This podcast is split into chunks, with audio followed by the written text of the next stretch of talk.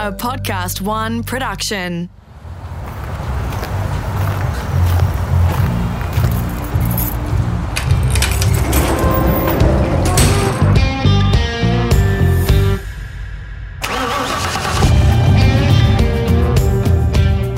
It's Rusty here, all strapped in for part two of my podcast with Russell Ingall. If you haven't checked out part one, jump back to the library and hit the go button. It's terrific. Lots of reflections on his early years in karts, how he lost that finger. You'll get a real sense of his immense hunger, and I mean immense. Rolling the dice on a successful business to have a crack at making it in single seater racing in Europe and the Formula One dream. Later, in the second part, the decision to move back home and into supercars, meeting and racing for Larry Perkins. We shouldn't underestimate just how good Russell's achievements were when he joined Perkins full time, often putting himself in title contention through sheer determination when the tyre wars in those early years arguably didn't always make for a level playing field. We'll talk about Barry Sheene, the Stone Brothers, and more. We pick up our conversation on the learnings of life racing in Europe. The games weren't just on the track. It was being dumb on my part, not being street smart. You know, I had the smarts to make deals work and and drive and do all the rest of it, but I wasn't street smart enough outside the, outside of the track. Um, and I think people that did make it and you know, the Mark Webbers of the world and that sort of thing, they either surrounded themselves with people that were street smart and knew, and knew how to play the game. Mm-hmm. I didn't, mm. you know, so I didn't know how to play the game. And uh, I'll give you an answer. Uh, uh for example, um, one of the last rounds in Nürburgring, um, the new Nürburgring, um, I qualified on the front row in, in F3. Um, Pedro Lamy was next to me. He was on pole and he was going for the championship. He had to um, if he won that race, he was going to win the German F3 championship. And a guy came up to me with Pedro Lamy and said, "Look, we're Opel sponsored team.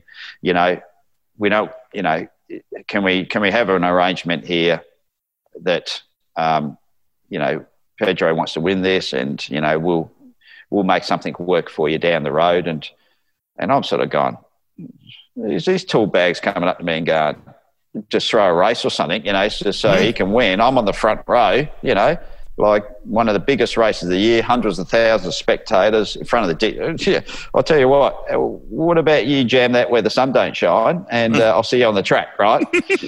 As I found out later, the guy that old boy that came up to, he wasn't old then, but you know, was Willi Weber, right? Um, Michael Schumacher's manager, manager right, yeah. and, and Pedro Lamy's manager. So I've just told one of the biggest managers in Europe to go jam it, basically. So probably not the smartest thing to do, you know, in the world. So again, just things like that, and uh, I'm, I'm, sure they probably and and I, I, think that hurt me a little bit. But the other thing that hurt me was that oh, I got to the end of that, and bef- and because of those results, uh, I, I, thought it was going to be a little. I thought it was the European thing was coming to an end, and um, we. Uh, the, the, I had a meeting with the Volkswagen team and they had actually were one of the most competitive teams. They were a Rolt factory team and mm-hmm. ran the Volkswagen uh, factory engines, and and they were it. And I had a chance to go in with that team. Uh, at the same time, Ralph Firman rang me up and said, "Right, um, we they've been running their own F3 car, the Van Diemen built one in the Formula Three um, with Jason Plato mm-hmm. in uh, in the British Championship, and we're getting mixed results, but they were getting better. And they said, look, Russell, we got a Japanese backer. He's going to back us to the hilt with this thing, um, with this with this F3. Uh, they want to drive it. We want you driving it, and we're going to do the European and British Championship, and we want you in the seat. And I sort of went, oh, geez, hang on. Drive here in Germany potentially, and one back here, and it's a paid drive. And I thought, oh, damn it no, I'm going to take the British one because I had in there back in my mind, I've got to go back to Britain. If I win the British F3 Championship, that's going to take me to F1. Mm. And uh, uh, went there uh, just before about two weeks out from the season starting. The Japanese backer pulled out. Whole program collapsed, and that was it. I couldn't get back to Germany, and I was out. I thought, damn it, what an idiot. And just to rub salt into the wound, the Volkswagen team that year went on to win the German Formula 3 championship. So I thought, hmm. just, uh, yeah, so that was, I, I, I thought, I thought, um, I thought my days were out there, but that that's then that rolled in because Ralph felt so guilty about it. He said, "Well, look, we don't want to see you not have a year with anything." So mm. he he paid me to race the new Zetec Formula Ford Championship. That's when they used the new twin cam engine. Yep. And that was that big year where we ran 13 or 16 races, won the Formula Ford World Cup at Brands Hatch. And uh, yeah, so that was that's what led into that. But um, yeah, that was a game changer because probably if I stayed in Germany, there was a good chance I was going to be definitely the top three, but a good chance of winning that championship. And uh, especially after learning all the tracks for a year, mm. Learning how the system worked, that would have been that would have been a game changer. That would have been if I won the German Formula Three championship, that would have guaranteed me a deal in three thousand, and then you would have been knocking on the door. But one wrong move, and didn't happen. But mm. not not that I was to know, but again, just not being smart enough, you know, to mm. to pick pick the right game, you know. And whereas probably someone else would have gone, no, don't do that stay here, do this. You made, you establish yourself. Mm. You're a foreigner that's made a name for himself in Germany. Make the most of it. But again, that. I didn't have the advice. I was just going on my instincts, and the instincts mm. were wrong. You know. Mm. But anyway, that was. Uh, but mate, that year in Germany was so cool, and uh, got to do some cool stuff. Um, cool race, raced in Monaco. Um, that that was that was outstanding, Greg. Honestly, um, if if there's one story out of all this that probably highlights anything, it's that you know, you know, Monaco, yeah, fantastic race, isn't it? Fantastic, and so you imagine again this kid from from Adelaide, you know, in this two-year-old GIO jacket because that was the only one I was still kicking around, and, and it's corduroy, which made it even more bogan. and we're and we're standing in the in the tunnel because we we the F3s raced on the Saturday. Yep. Um, and our passes um, kept us over so we could go out on the Sunday. So I said, okay, all right. So so here we are in in Monaco. So this outrageous, filthy rich. You know, there were some of the wealthiest people in the world there. Biggest motorsport event in the world. Um, and and number one, I, I, raced at the track there. I think we finished ninth uh, on the Sunday um, from 16th or something. So I was pretty stoked about that. Mm.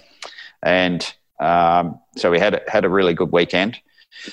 Um, and there we are, standing in the tunnel in a practice session. I remember this vividly. So in those days, you could actually walk through the tunnel. There was a walkway down one side where the officials sort of all the flaggies stand. And so during the practice sessions, you go down and walk through that tunnel. You couldn't stop, but you could keep walking through. So walking through there in a practice session, and you got you know, Ayrton Senna, Mansell, Prost, all the heroes of that era. And the great cars. Mm. In those turbo eras. And mm. it was just loud as hell. And I'm sort of standing there going, Are you serious? Here's, here's this dude from Australia, from Adelaide, standing here in one of the world's most outrageous events and biggest events, watching Formula One cars that I could just almost reach out and touch. Nice. And I, I walk her through again. I, this is this is ridiculous, you know. Mm. And and, and the whole the whole week it was. And and mm. even at nights, you know, I'd grab Julia and we'll go out and get a takeaway or get something. Um, not there's not many McDonald's places in Monaco, I can tell you. you. You wander through this joint and just just you know what all the all the massive boats everyone's in their tucks and there's piano players on the back of boats and and you're just walking and we're walking through all this all weekend and just going man, this is if it ended if it ended tomorrow, I'd be happy. You know, mm. because just doing cool stuff like that. To have been there. Mm. I, I, lie when I say that because when then tomorrow came, all right, right let's go. Let's get back on. let's get back on with the deal. But but it was those sort of outrageous things and and stuff that.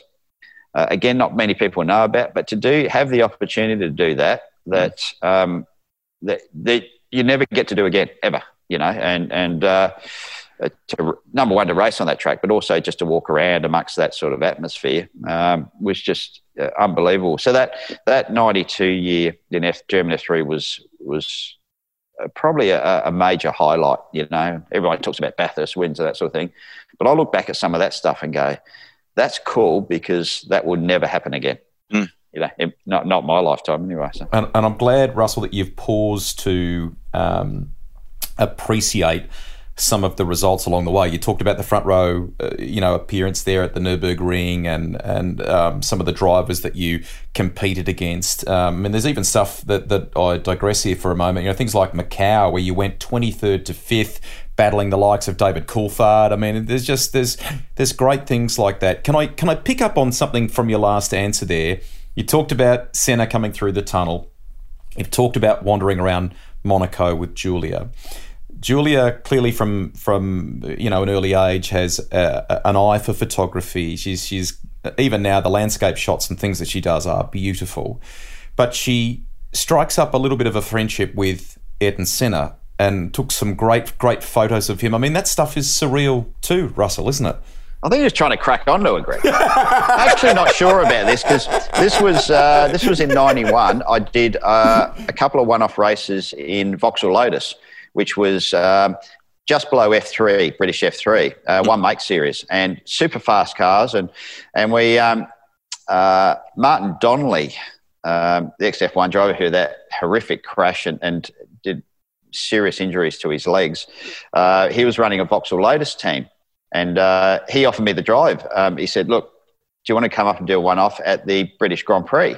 In the Vauxhall Lotus, so, hell yeah, let, us do it. So uh, again, I think we qualified uh, qualified in the front row for that as well. So we, we um, uh, it was amazing. It was just amazing weekend, and uh, and anyway, so we he knew that Julia was a, a, a, photographer, and and just to roll back a little bit, Julia actually did photography before we went overseas. That's how we met.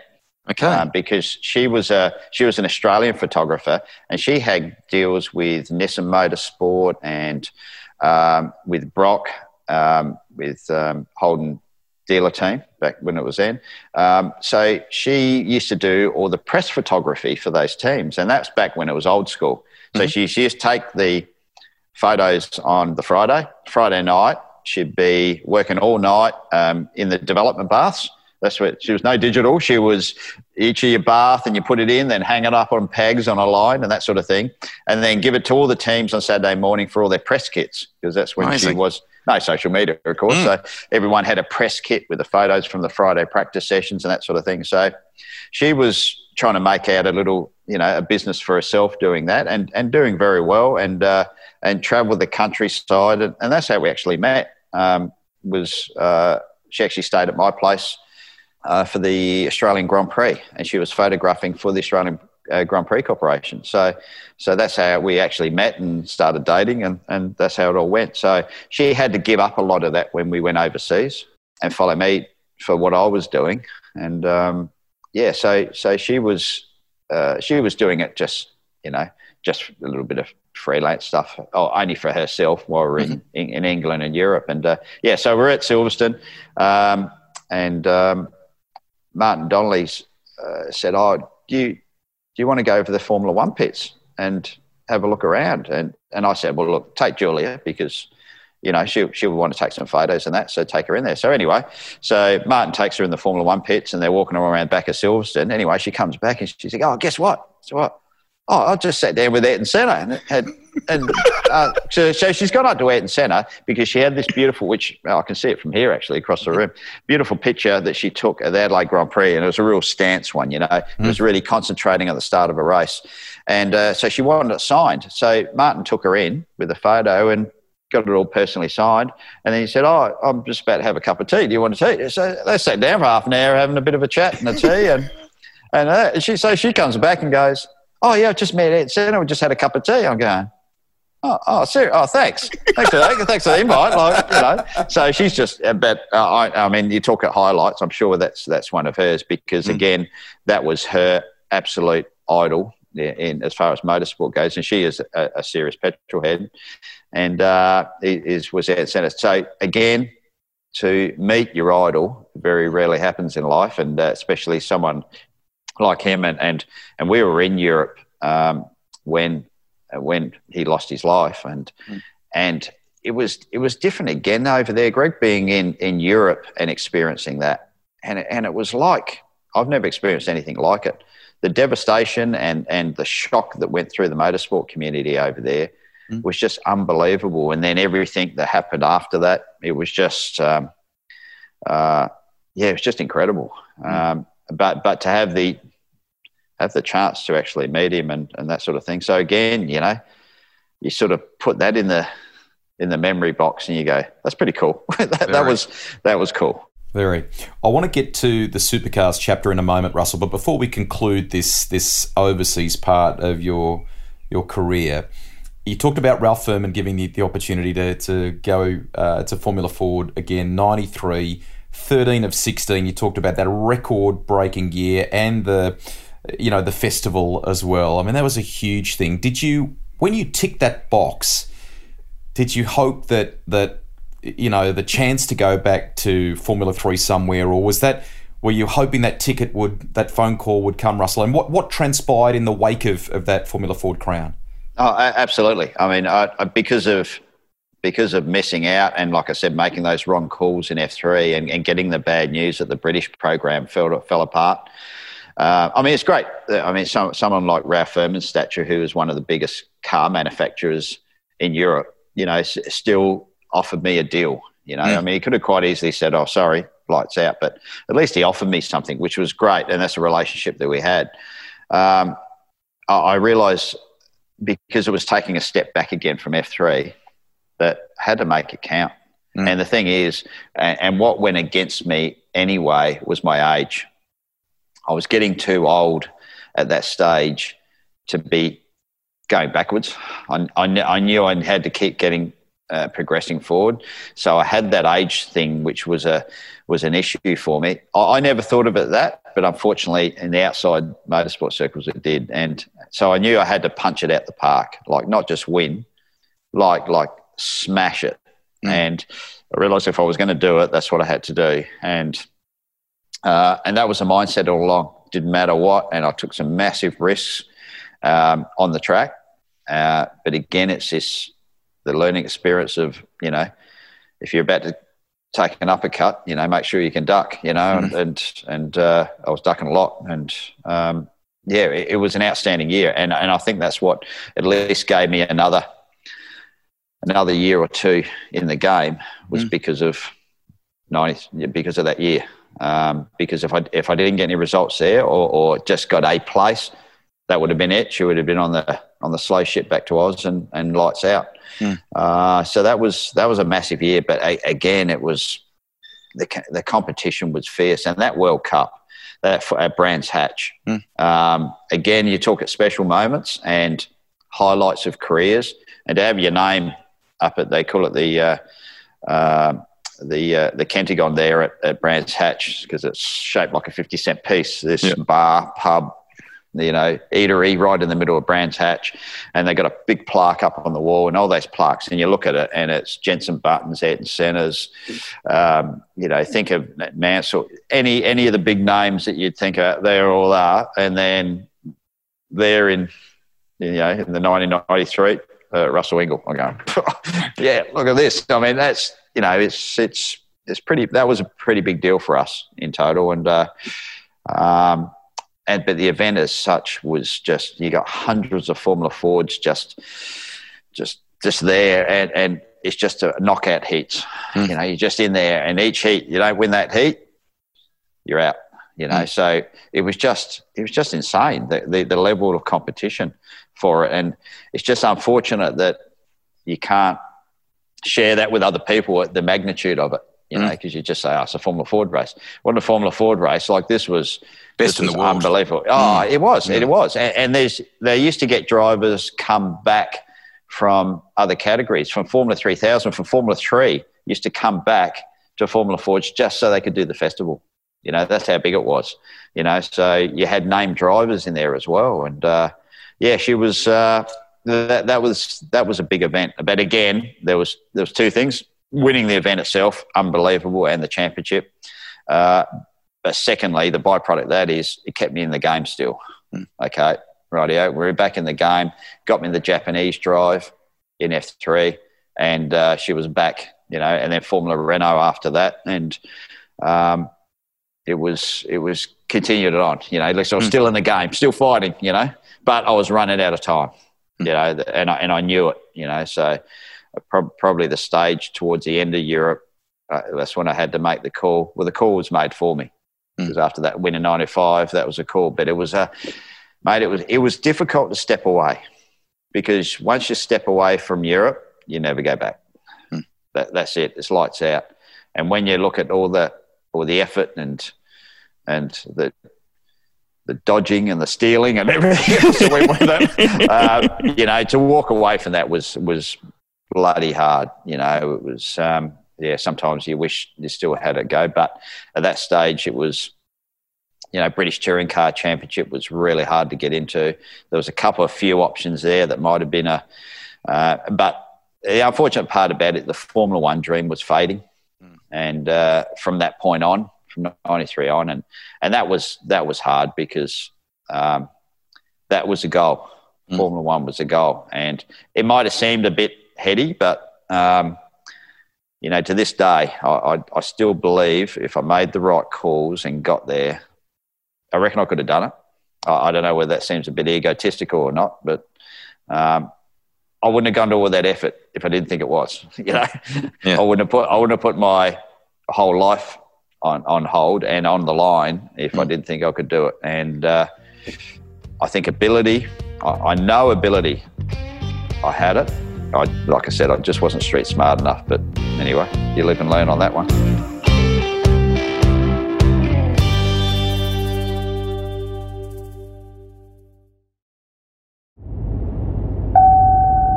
The Enforcer was also a 1976 Dirty Harry, Clint Eastwood film Imagine Dirty Harry drove a supercar as well. That would be the ultimate enforcer. You touched on the difficulty of, of making the call. Just just firstly, my ears pricked up there a moment ago. Can you share which potential British touring car teams may have been interested in you before you made the, the big move back home and, and, a, and a great career in supercars? Yeah, um, unfortunately, again, the way my luck rolls, I had a I had a pretty serious test and a lot of discussions throughout the year with the, the factory BMW uh, team uh, with Vic Lee. Um, unfortunately, Vic Lee got done that year for drug smuggling, um, cocaine in um, in gas in uh, air cylinders um, across from Europe into Britain. So that didn't work out so well. It definitely didn't work out so well for him. Um, I'm not sure whether he's still uh, taking a holiday or not. Yeah, so uh, hence that team folded. so, so that was that was um, that was one of the tests, and uh, and I was pushing hard with the Ford team, uh, who, um, Craig Baird, you know, Craig Baird was driving mm. the Mondeo for a lot of years, and there, so I was sort of angling towards that because of the Formula Ford connection. But again, it was one of those things where it was just bad luck. The person I was negotiating with in it in at Ford Europe uh, end up leaving that position. Someone new came in, so again, it was just it just wrong place, wrong time. As you again, this is mm. it seemed to be a bit of a consistent thing. I'm going, damn it, you know, every time I, I jiggle, it's, I'm jiggling the wrong way here. So uh, yeah, so that didn't. Um, but that again, the British Touring Car Championship was because the Formula Ford Series used to follow. Outstanding. Like some mm. of the racing was ridiculous how good it was. So mm. I was sort of interested in that because I, I, I looked at it as a Formula Ford with a body on it. Mm. So I think, um, and, it was hard racing, you know. So I think I would have really enjoyed that side of it. But probably inside of me as well, I still wasn't ready to give up the open wheeler dream yet. Mm. So I probably didn't push as hard as I should have, mm. you know, because I still had in the back of mind I could still do it.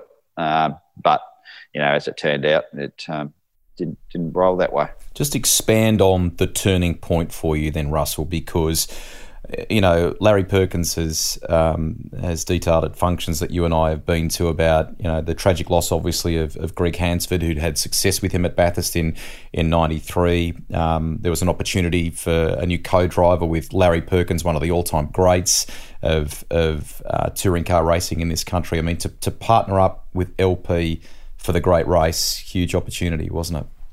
Oh, absolutely. You know, that, and that and that was that's what changed the path. You know, mm. going getting that call. Um, like I said, in our little, you know, two bedroom semi-detached house in, in Peterborough over in uh, in UK, and getting that call there first time I thought it was a prank when he rang because it was a typical. What did he say? uh, what, what, do you reckon Larry Perkins would have said? G'day, cock. What are you doing for Bathurst? you got it. You got it straight out, straight out. And I thought, uh, some, one, of, one of my mates back in Australia having a bloody run at me here. So I, I said, Who, I said, who's this? Piss off! Like, and he's gone. Uh, it's, it's Larry. Oh, oh, oh, hi, Larry. You going? And uh, he's um, yeah, so he, he, threw, he threw that one at me, and uh, I said, well, yeah, absolutely. You know, I've got nothing too much on the table now. So there was no intent at that stage to go back to Australia, mm. right? Not at all. I was still working on trying to get another drive, mm. right, for 95. So mm. I, I, was still working on that. I'd raced Japanese Formula 3 um, in uh, uh, that year, and I was sort of semi living there and semi commuting uh, back to because Julia had a pretty good job with IBM in in uh, in UK. So um, she stayed in UK, and I was sort of spending months at a time in Japan, and then coming back in between. Mm-hmm. Um, but the intention was to still try and keep going. So I had no intentions to come back. Clearly, that resonated with Larry too, Russell, because he'd done similar hard yards. That was a, a, a path he admired. Clearly, yeah, yeah, yeah, yeah. It was, and, and that's and and later on, what and I did ask him, but you know, why, why, I got the call, and and that's what he said. It, well, there's two things. It was exactly what you said because he regarded anyone that took a swing overseas mm-hmm. and was successful at it, he regarded really high mm-hmm. because he knew. Again, this is rolling right back to what I said earlier on at first parts of our discussion about the level of competition was so high. He said, if you can go right over there, you can go right anywhere. Mm. So that was his first call. The second call was was again not too many people know this, and probably the biggest one, believe it or not, and it shows you the character of Larry Perkins. They had a lineup of everyone at um, at Sandown of all the Formula Ford champions, right? Mm, awesome. Over over the period of time. I think it was before one of the touring car races, or I, I can't remember what it was, what the event was for. And all I know is that Sandown was standing at the Armco, and we're all lined up, you know, and Larry was next to me. Going, okay, right. Uh, anyway, so they had all the Formula Fords lined up, and you know there was some of the other young younger ones too that were there, and and Larry, um, he made an off the cuff comment standing next to me about I was talking to about Formula Fords, and oh yeah, they're a bit you know what they like to drive compared to what his, and and he made it off cuff. He said, oh, and he looked down at like three or four of us lined up there and said, ah, oh, look, I could probably jump in one of these things and probably still kick your backsides, you know and all that, and then the three guys next to me, three kids next to me, they were sort of, they sort of went, "Oh, okay, Larry," and sort of looked away and looked down, and I just turned around, looked at him, and said, "Larry, anytime you're ready, mate, anytime, and we'll have a go. Because good luck with that. All right, so uh, just straight, straight down, gun barrel, pointed straight at him, right, straight at him, and he's just going, "Oh, yeah, yeah, all right," and he's turned around. And he reminded me of that. And this was years after. And he reminded me of that and said, you know what? Out of how I know that you actually had it mm. is because all those other drivers shied away. You're the only one that came back at me. Mm. Not daunted. No, mm-hmm. if you did that, you're not you're not worried about anything. Mm. I said that's what I want driving my car. I went, oh, okay. Just that one thing. So there you go. So I did a lot of things wrong. That one I got right. So mm. and, and that's why I got the drive. So you still have the European thing burbling away. Julia's in, in England, as you as you said, um, and, and, you know a great uh, chance comes up with with Larry. At what point was it? Was it the Bathurst win in '95? What was it? What was the, the point where you went? I've got to get on this bandwagon. This this uh, touring car come supercars thing is going to take off. It'll be good for me. I, did you did you just feel like you you couldn't get that last break in the open wheeler side of things in Europe? What what was the stopping point? Uh, age. Yeah, my age. I suddenly come to the realization. You know, I'm sort of was getting up into the sort of mid twenties, and you know, I, I uh, got back from that Bathurst win, which I never expected. Mm. You know, so I never expected that when I packed my bags from Peterborough jumped on the plane at Heathrow, and that I'd be rolling back with, you know, a trophy. You know, winning the biggest race in, in motorsport. Mega achievement, Russell. Given like you talked about the nosebleeds before and how it made you feel to conquer the mountain, that must have been mighty. Uh, you know what though? I found it really easy. Did you? I found I found it easy because of what happened on that first lap. Mm. Because all of a sudden, I went from having the world on my shoulders to here's this dude that's been racing over in Europe. Yeah, seems to have a bit of talent. Uh, over, overhearing, um, I overheard a few journalists on the grid before that started that race in '95 comment that uh, again you talk about fire in the belly. Um, mm.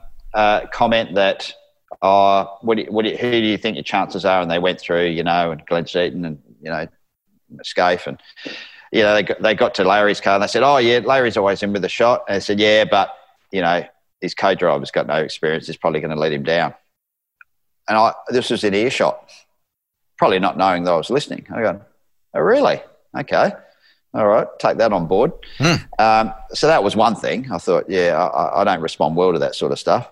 And then the the, uh, the second part was what happened on lap one, hmm. because when that tire went down, we went a lap down all the pressure was gone off mm. of hmm. me. You know, I could go out and if I shunted the thing, you know what? Oh, well, you shunted it because you're having a go. So there was no pressure all of a sudden. So every mm. stint that I drove in that car, I was just giving it a massive, big, a lot bigger than I probably would have if if we were leading the race or in contention normally. But there was no pressure, mm. so I could just go out and do what I did best and not worry about anything. So in hindsight, it actually probably worked out best because it, it, it made me, Larry done it plenty of times. It made no difference to how he was going to approach the race. Mm. I was a bit different because I'm, I'm, go, I'm, I'm sitting, I'm sharing a car with someone that's expected to win the race and one of the biggest names in motorsport. Mm. So bit of pressure there for someone for Very. A, a relative novice, you know. So, um, but that took that all away. So the way it panned out probably helped us win that race. You know that that um, I, I, could actually have a big swing at it without the pressure of you know of stuffing it up. You know, massive, Russell, absolutely massive. So.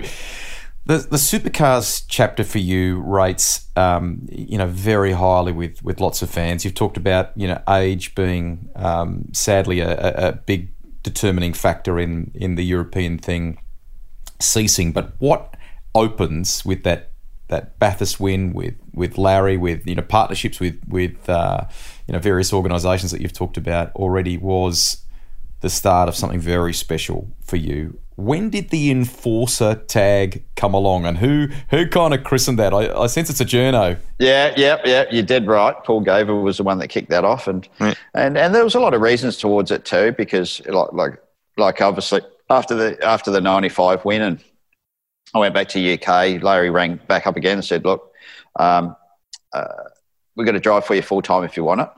Uh, Castrol want to put it on a second car because he was only a solo car runner, mm-hmm. and mm-hmm.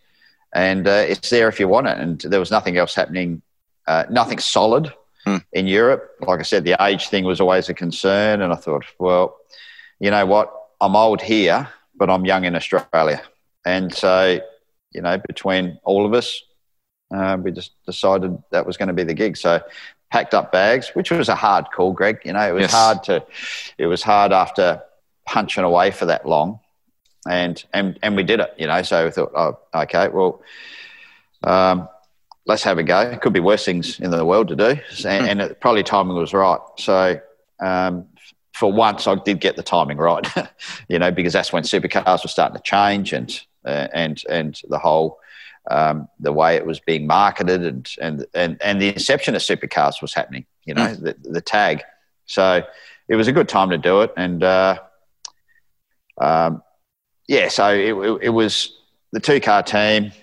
Roll back. What did he say to you about a wage? I bet that was. Now look, that there might be a huge, might be a huge amount of money cock in this. Serious. If, if I, that, that's what that's what makes me laugh a bit with some of the young guys now when they're going out. They're, they're probably whinging about like, oh, you're only going to pay me a couple hundred grand. Trust me, I, reckon I would have got more money. I reckon selling ice creams out the front of Surfers Paradise there.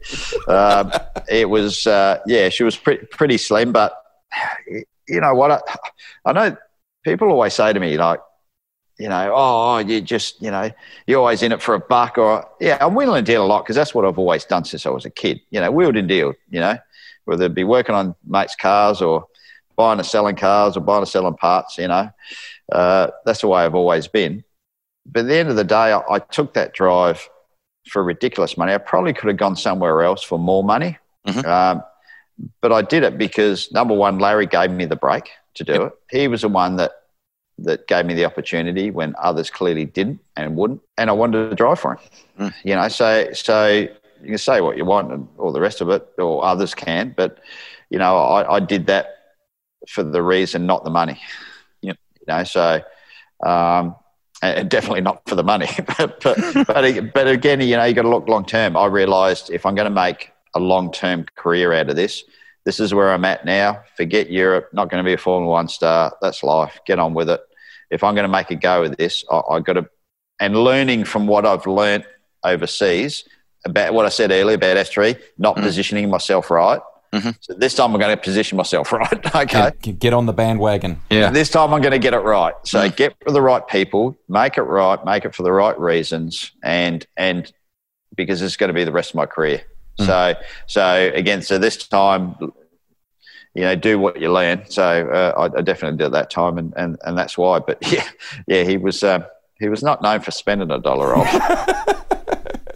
but but again, that was good because, like you said, he's not going to spend money on palm trees. He's going to spend it on making fast cars Cars, exactly. fast Exactly. cars is what got you know four runners up in the championship, um, two Bathurst wins. Mm. You know, so you you take that all day long over palm trees. That's for sure. Most definitely, and it was the beginning of you know a huge rise in the popularity of the of the sport. Was the enforcer nickname? And we love that sort of stuff. I mean, I think Paul Radisich was the Rat. There were all these nicknames that started to to to come through it. Was that both? uh, You know, in terms of uh, uh, of character, of the commercial side of it, a blessing, obviously. But did it come with some, you know, challenges, I guess, uh, as well in terms of perception and things like that? To, to ask your question a bit earlier, yeah, um, Paul Gover was actually, who's a journalist, actually came up with it and uh, mentioned it in a couple of columns, and, and we used to talk about it a bit, and and he, he said- he said about the black hat and the white hat because everyone wanted to be the next Peter Brock. Mm. Um, no one wanted to be the Allan Moffat, Mm. who, who was seen as the aggressor, you know, and and I said, well, look, um, Sport needs that, Russell, doesn't it? It needs that. Mm. it- it's, it's about personalities, and you know that better than anyone. I mean, you, you you've been part of the media for so long, you know. I mean, that's what you guys you guys want to talk to someone that's that's got something to say, Mm. you know, at the end of the day. And and so I was quite happy to roll with that, and and I could see the the commercial sense in it, and also it wasn't far from the truth because of the atmosphere that I'd just come from. I Mm. just come from, you know, racing in in some of the world's toughest categories with some of the world's toughest drivers and harshest environments. And, and I was I was sharp. You know, I came back and it was like there's only one spot, and that's that fresh air out front. You know, uh, I'm not going to be sucking up exhaust fumes from someone else. I'm going to be giving them. You know, so um, and that was a mentality I come with, and it rubbed a lot of people up because when I came back here, there was still a lot of the owner races going on. So mm-hmm. people were Dick Johnsons and you know people owned the cars, owned the team, were still racing. You know, and, and so you took it to heart a bit if they got you know banged up a bit, or uh, and they couldn't deal with it initially. I felt I, I felt that because I came back and I was pretty aggressive, and mm-hmm. because that's the way I've always raced. I didn't do mm. it to rub people up the wrong way or whatever. mm. That's where I've come from. I come from kill or be killed Yes. you know so uh, and, and and a lot of people that and a lot of the public couldn't get their head around that so i think the whole enforcer thing started coming along and started rolling and, and making a bit bit more sense in the respect that it probably took a little bit of that pressure off where people started to warm to it and go you know over the years and, and go oh yeah well you know uh, yeah we, we get on board with that a lot of people used to hate it too. So you got just as much as hate mail as you did, you know, friendly. But but at least you got that's what you want. No one wants warm and fuzzy all the time. Everyone, the only way a sport works is when you got like dislike. You got controversy, you know, and and I seem to somehow fall in the middle of all of that a lot of the time. But it also had its downsides, I, I believe. Um, a lot of a lot of people probably in some of the uh, in some certain areas and positions might uh, that might listen to this might might think not, but um, or not agree with it. Is that the trouble is with having a tag like that? you know, sometimes I could have been sitting in the grandstand and I would have got blamed for something that happened out on the track, you know, mm. and and and and I think that sometimes rolled down into individuals that probably had a bit of influence within certain decisions that were made on track. Um, and when I look back at some of the championships that I lost by only a few points, and then I look back at some of the events that I got uh, penalties for or whatever, and um, I look back at that and go, you know what? If it was in today's environment, it'd be a non-event. That mm. that penalty wouldn't have applied, or would have been. Um, again, I think it was a leftover from there was a, the gentleman racing thing to people. People couldn't get their head around real hard racing, and and and some of the people making decisions of that era couldn't get their head around it as well. Mm. Some probably should have, and should have known better. Um, I believe. Um, and, and, like I said, it's only my opinion. But uh, at the end of the day, um, I know it cost me a couple of championships of decisions that were made, and and so I paid a penalty for being the enforcer, mm. uh, I believe. But on the upside of it, there was a lot of pluses too. Yeah. You know, and it got a good following out of it, and and people liked it, and and as as it went on, and I believe it it it transitioned into, especially now, they're starting to realise if you want controversy, if you want entertainment, it's got to start on the track. Mm. Got to start on the track. You know, you can't can't watch a, a good rugby or league match, you know, without having tackling. Mm. You know, if you took the tackling away, it'd be pretty pretty average. Absolutely, pretty average game, and you mm. got to have it with this. And and and I think and I believe it's changed now. People getting their head around it as as time went on. But back then, it was hard work, and mm. uh, and you got chastised a bit about it. You know, so mm. it, it was um, but you know, it was. Um, I, I, never regret it. I never mm. would go back and change my style or how I did it. Uh, and if I didn't like, if I like someone, I I have respect, for, and that's the difference. I always have respect for people. If I didn't like someone, I'd tell them, mm-hmm. and I'd tell them straight to their face. But if I like someone or or or or, or, or like the way they drove, or I respected them. Mm. And I never had issues with people that I respected. I never had problems with the likes of someone like Dick Johnson or Peter Brock. And I raced against them and uh, because I respected them and what they'd achieved as racers, you mm. know. Uh, there was a lot that I did that that that I didn't, mm. and and and hence um, I wasn't shy about letting them know that on the track, you know. Mm. So um, yeah, so that I think I think there's definitely a difference there. You got to you got to still have respect for your competitors as well. Yep. Uh, the ones that have earned respect, you know. Yep. So cool. Two Bathurst wins, which were mighty and only a couple of years apart, is one of them a favourite for different reasons. And I love I love the post race vision of you and things like that, what it meant to you, Russell, all those hard yards in Europe and, and knowing how significant those moments would be for you know the decade or more still to come in your supercars career? Oh, absolutely, yeah. And they still, uh, like I said, there's there's moments in time with, like I said, about Monaco and Macau mm. and and the Formula Ford World Cup uh, and Festival. You know, they're they're all they're all up there with the Bathurst, but in a different way. Mm. But then you get to the Bathurst of and um, and, and even now, you know, the it's quite getting on quite a few years ago. The amount of people that recall that that you bump into, whether it be a restaurant or a pub or just just at a racetrack, you know, and they recall that. It shows you the um, how, how the enormity of that those two, mm. that, that event as such. Hence, probably why I used to get nosebleeds all the time. But um, but the enormity of it to the public, you know, yes. and you probably don't realise that until decades after, and then people will still remember it, still go on about it and go, Jesus, okay. And even a younger generation of, of, motorsport fans who have gone back and looked at those races and go, hey, that was pretty cool. Mm. You know, so um, it never stops sinking in, I, I, think. It, it, it, definitely definitely was hard to take back then of, of what, it, what had just happened, but then it never stops. It mm. keeps going. You know, you never get sick of it. And, uh, uh, yeah, they definitely, you definitely, I mean, look, make no mistake, championship was yep. was good because that's as a race driver, that's what you always want to win because that's a year's worth of work. You know, not just one one week. That's a year's worth of work. Um, but uh, but you'd never, you always put um, Bathurst on a, on a pedestal, that's for sure. Most definitely. Barry Sheene would feature significantly in your life, mate, and you wrote about this very recently. He would have been, sadly, he would have been 70 uh, not long before we recorded this this podcast, which is crazy. He'd still be as mad as ever and having a good laugh, which is which is great. Just share with people, if you can, um, uh, the impact he did have on you and why you guys got on so well and uh, you know, the ultimate move that you did to to Ford, the big switch that you did to Ford, he played quite a card in that, quite a part in it, didn't he? Oh, absolutely. Uh, yeah.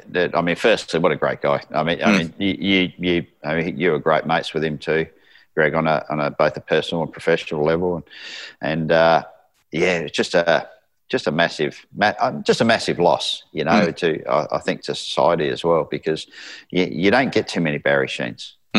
Know, you know, and some of the oh, honestly, uh, if if we had another hour here, there's got some cracker stories, but um, he's uh, he was definitely a man uh, with a key to the key to the world, that's for sure. Um, but uh, yeah, so you know, we, we, we just struck up a friendship over there. I, I think he liked. I think we got along well because of you know the way I went about racing, the European side of it as well, because obviously you know he'd raced all through Europe and okay, on two wheels, not four, but knew the challenges as well. So I think he was one that could appreciate that, and uh, and both pretty knockabout sort of people. So uh, I, we we struck up a friendship there, and he, he started giving me some uh, just advice on you know motorsport in general and, and the game, you know, and again. Um, I didn't need advice on how to drive. I knew I, you never knock back a no, advice on how to stay in the game and how to mm. do the game better outside mm. the car. And he used to give me advice on that all the time. And and um, he um, he always we, we holidayed with him. So when we were living in Melbourne, we used to come up and stay at his his place at Crower. And uh, uh, he always was on to me about moving up here. He said, "You got to move up here. You got to move up here." I said, "Well, can't. I've got to live near the team, you know." And you know that's that's a gig. You got to be in the same state as your team. All, all these drivers that stay away from not to live in the same state as their team, no good. You've got to stay. If you want to be dedicated, you've got to be in there. And uh, uh, he said, Well, great, we'll just change teams. Good on you, Baz. Yeah, just change teams. And lo and behold, off he goes and starts, Oh, oh I've got some meetings with you. And and long and short of it, when I when the time came, and, and I think I'd run the course with Larry, and and and uh, Larry wanted me to stay, and it wasn't. It was a little bit tense there for a while, but you know, at the end of the day, I was looking at a championship, you know, mm. and and and he knew that. I think deep down, he knew the time was probably up, and um, seven years was a, was a fair innings, you know, and, mm. and I think we'd repaid each other back handsomely, us, you mm. know. So between, so it, it, was a, it was a good deal. But anyway, it was it was time to go. So um, Barry had been behind the scenes and been talking with Ross and Jimmy Stone and been talking with Ford and each be going, Oh, you got to get Russell. You got to get Russell. exactly right. And, and, and, it was just, and, and you know, bad because you can imagine the meetings with him, you know, because he would have walked in.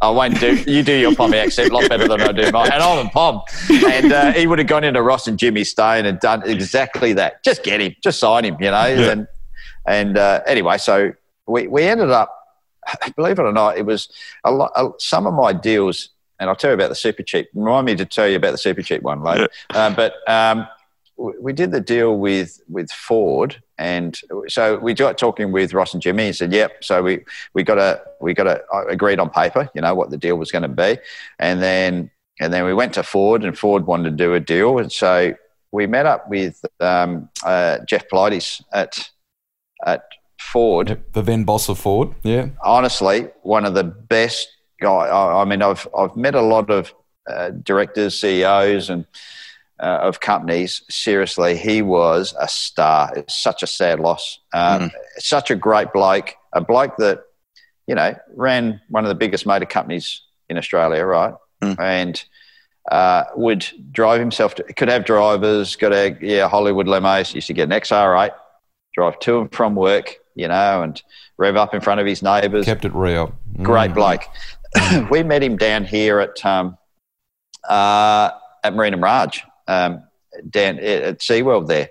Um, he was down here on holidays with his family. Said, "Let's meet up." Uh, went down with Baz. Um, had lunch with him, had a coffee, you know, thought thongs, you know, not a suit in sight, you know, shorts and thongs, whatever. Sat there for an hour, uh, nutted out a deal, shook hands.